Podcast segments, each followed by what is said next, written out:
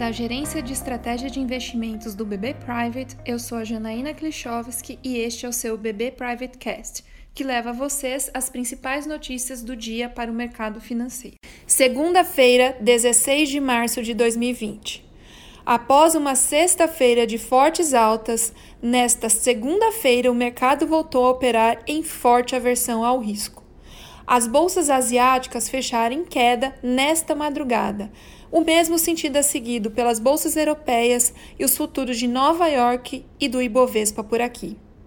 Ontem à noite, o Federal Reserve, Banco Central norte-americano, surpreendeu novamente o mercado ao realizar um novo corte extraordinário de juros antes da reunião agendada para o dia 18 de março, chegando à faixa entre 0 e 0,25% ao ano.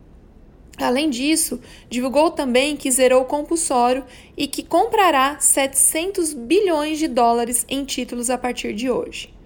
Outros bancos centrais no mundo anunciaram de forma conjunta reuniões extraordinárias para divulgar medidas de estímulo. As ações acabaram assustando o mercado, dada a urgência que demonstraram, assim como pela amplitude de corte de juros efetuada pelo Fed, um ponto percentual. Outra notícia que alimentou o receio foi que a Arábia Saudita anunciou que irá vender o barril de petróleo a 25 dólares, alimentando a guerra de preços da commodity.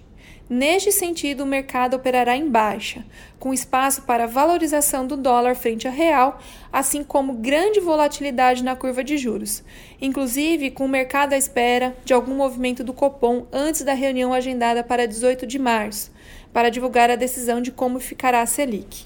Obrigada. Até a próxima.